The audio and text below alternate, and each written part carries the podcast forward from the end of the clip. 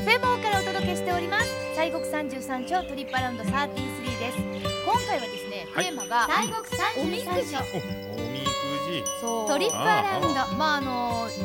おみくじはどちらにもあるとは思うんですが、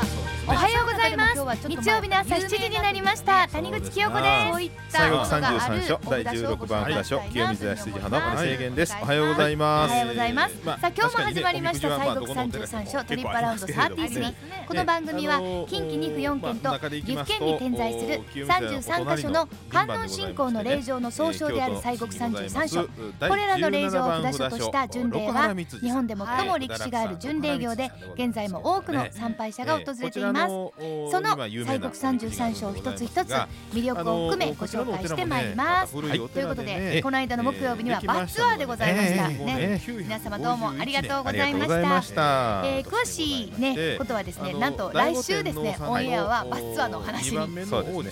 すので、参加された方もね、参加してない方もちょっと悔しいかもしれませんけどそれまでちょっと、お楽しみでございます。よろしくお願いします。さあそれではちょっとね、メールをご紹介しましょう。堺西区の堺の熊さんです。家族に聞いています。ありがとうございます、西国33所を家族で巡り、家族の輪が深まりました、これからもずっと巡礼をしていきます。春になれば桜やさまざまな桜が、花が咲き、小倉所も見応えがありますね、ということです。結構桜に限らず、いろんなお花がね、そうですね、流行しますからね。これからアジサイとかいろんなのちゃいますか、村上天皇さんがね、ぜひぜひ皆さん命じまして、その時期に合わせてね、福屋さんが一生懸命掘らはりまして、11名観音さんを台車に乗せまして、車に乗せて、あと甲賀市の中うさぎさんで街へずっと歩きましてね、お彼岸のお墓参り行ってきました。そこでふと思いました。お彼岸ってどういう意味なんですか。春のお彼岸と秋のお彼岸は一体何が違うのかしら。みんなにこう見てもらうというか、そしたらみんなが教えてください。そうなんだね。彼岸と志願っていう言葉があってね、かの岸とこの岸でございまして、かの岸いうのはあの世で、これこの岸で志願の方がこの世ということで、あの世この世のね、心を通じるその習慣ですなが、それを秋と春秋ですね、この2回のこの習慣があるわけでございますけどもね、お日さんがその秋分の日と春分の日で、要は日中と夜中が同じということでね、おそらくこういう2つの時間のね、昼と夜の長さっていうのもあったりで、ちょうどそのあの世この世の時間がこう一緒になっていくような、そんなイメージを昔の人は持ってはったと思うんですよ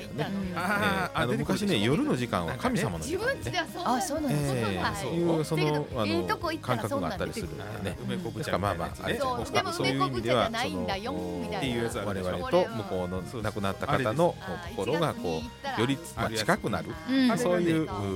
強化ウィークですかな、接点というか、そういう日々なのかなという感じ。別に春と秋は違わないんですか。そんな同じですわね。年2回そういうちょうどそういう思いを寄せるという時がちょうどあるということなので、ということでございますね。お彼岸でございます。さあ番組にはメッセージや質問もお待ちしております。メッセージはFMO のホームページにあるリクエストフォームから、番組名西国33所トリップアラウンド33を選んで送ってください。さあそれでは皆さんも一緒に今日も旅してまいりましょう。いうことでございます。そうか、なんかの干支の時になっちゃうんやな。そうなんですね。でね、次回はね、2024年ということで、言うてるうちやね。もうね、2012年に明けはったんや。そうそうそう。何年やったんかな。確かね。何年やったかな、辰年やったかな、なんかでしたね。19年がイノシシやから、後で数えてみます、だからそれで覚えとくと、例えば辰やったら辰の年にってこう覚えといたら分かりやすいですけどね、そのご本尊さんも国宝のね、空也上人作というふうにこう伝わっとるこの11名さんなんですけども、その仏さんを拝むことができるということでございますね。であとね、この願い事を一つこう唱えてね、お願いをするふうな意思があったりとか、弁天さんのとこ行きましたら、銭洗い弁天さんでね、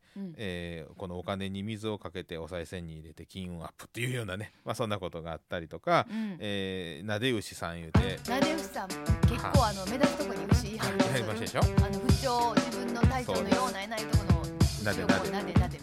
だから牛の腰ってどこやねんみたいな。さあ FMO からお届けしております西国33章トリップアラウンド33です。今回はですね、テーマがおみくじっていうような、おみくじ、そう、まあおみくじはどちらにもあるとは思うんですが、まあその中でも今日はちょっとまあやっぱり有名なというかね、そういったものがあるお札書をご紹介したいなというふうに思います。お願いします。まあ確かにね、おみくじはまあどこのホテルでも結構ありますけれどもね、まあ中でいきますと、清水寺のお隣の銀番でございましてね、京都市にございます第17番札書、六原光司さん、札楽さん六原光司さんでございますけれどね、こちらのには有名なおみくじがあるんでございますが、こちらのお寺もね、また古いお寺でね、できましたのがね、天暦5年951年、その方がね、有としてございまして、醍醐天皇さんの2番目の王子さん、第二王子さんがみたいな本ですが、その方が空也上人の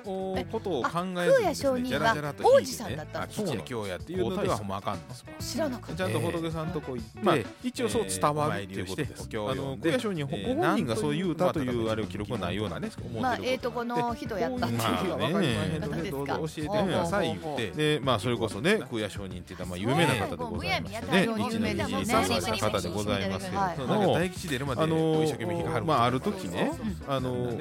空也上人がお坊さんになってやられたんですけれども、京都の街中でこの流行をしました疫病をね、退治せないかんということで、村上天皇さんがね、この空也上人に命じまして、そのことに対して空也さんが一生懸命ほら張りました11面観音さんを台車に乗せまして、車に乗せて台車に乗せてで街へずっと歩きましてね、その苦しんでる人たちの救済に奔走者という、言い悪いじゃなく、そうか、もうみんなもう大変やからどっか置いといてだし、台車に乗せて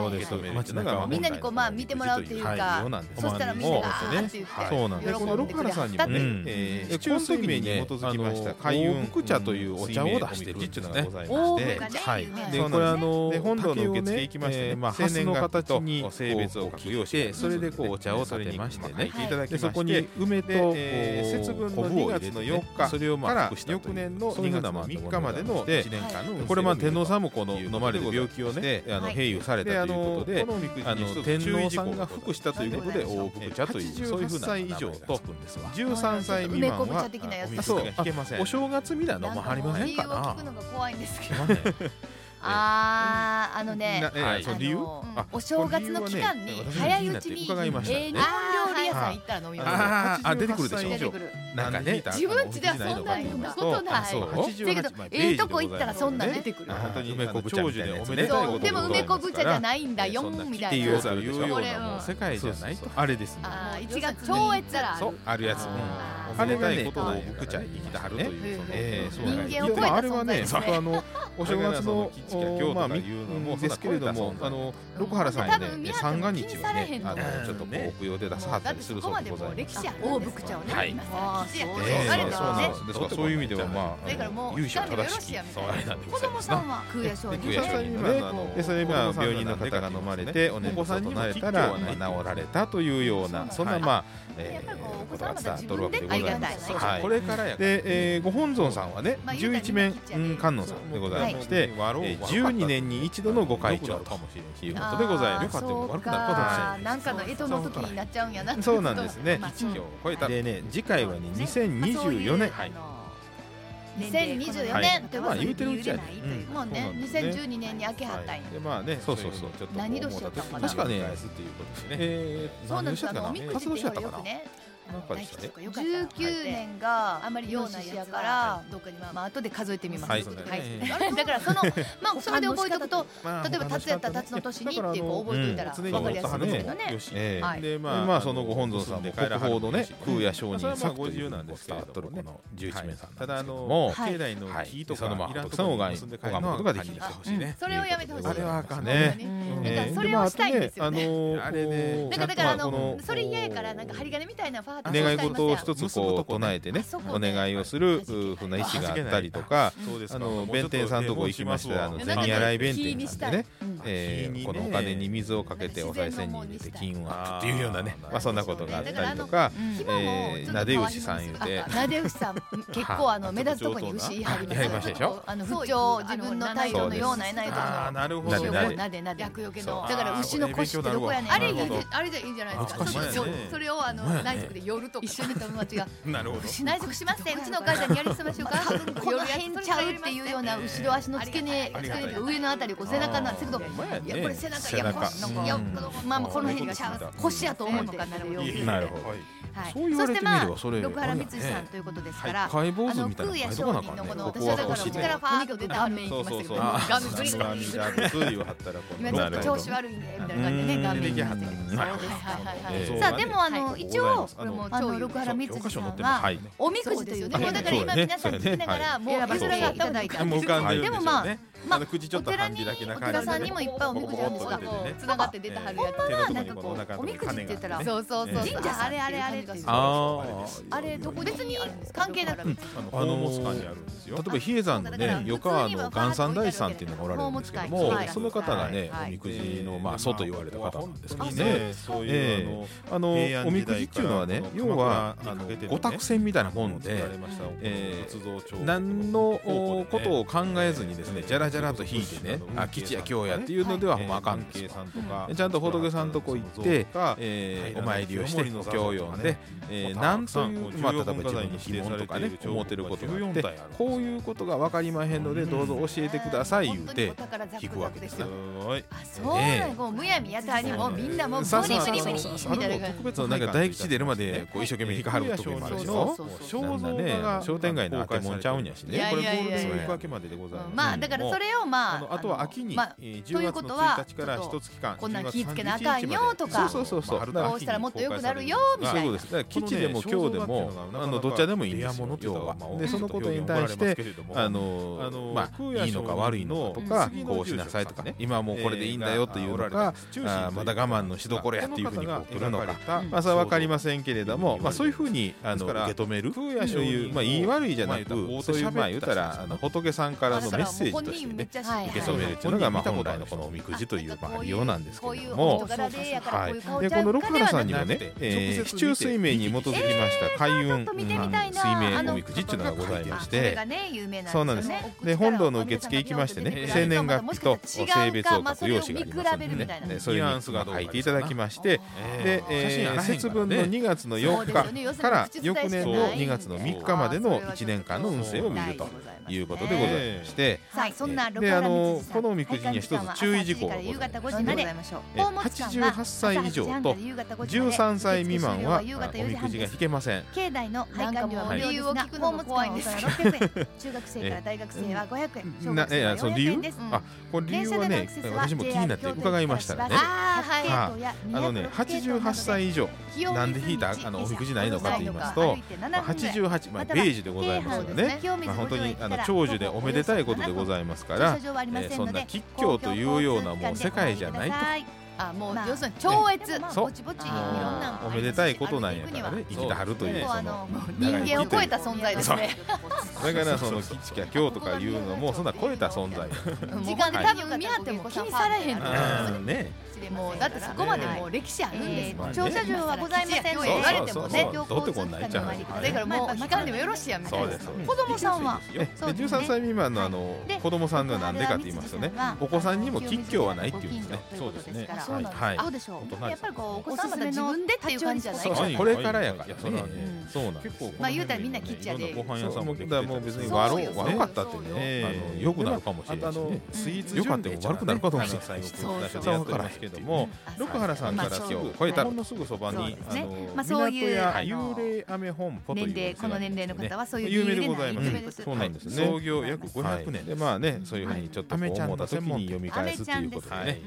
そうなんですよ。おみくじってよくね昔の何ですかな麦飴っちゅうんですか。あまり用ないやつは本当に硬い飴をこうわざだねゴツゴツとした保管の仕方というか保管の仕方ね。だから常に持ってはるのもよしよ。でまあ結んで帰らはるもよし。幽霊飴っていう名前の通りね有名な話でございますけども。ただ境内の木とかいらんとこに結んで帰るのは感じそれをやめてほしい。あれはあかんね。なんかそれをしたいんですよね。あれねだからそれ嫌やからなんか針金みたいなパーッと通したりましたよ。結ぶとこね。あそこね。追いかけて弾けない。そうですか。もうちょっともうしますわ。考えて気にしたい。気にね。話をなんか自然のもの。まあそのお子さんもね。なんでしょうね。だから紐もちょっと革紐にするとか。そうなんです。まあハッピーエンドでよかった。なんかちょっとこう創意工夫が七色の紐にするとか。なるほどね。雨本舗さんもけの。ああこれ勉強になるわ。あれじゃいいんじゃないですか。そういうこう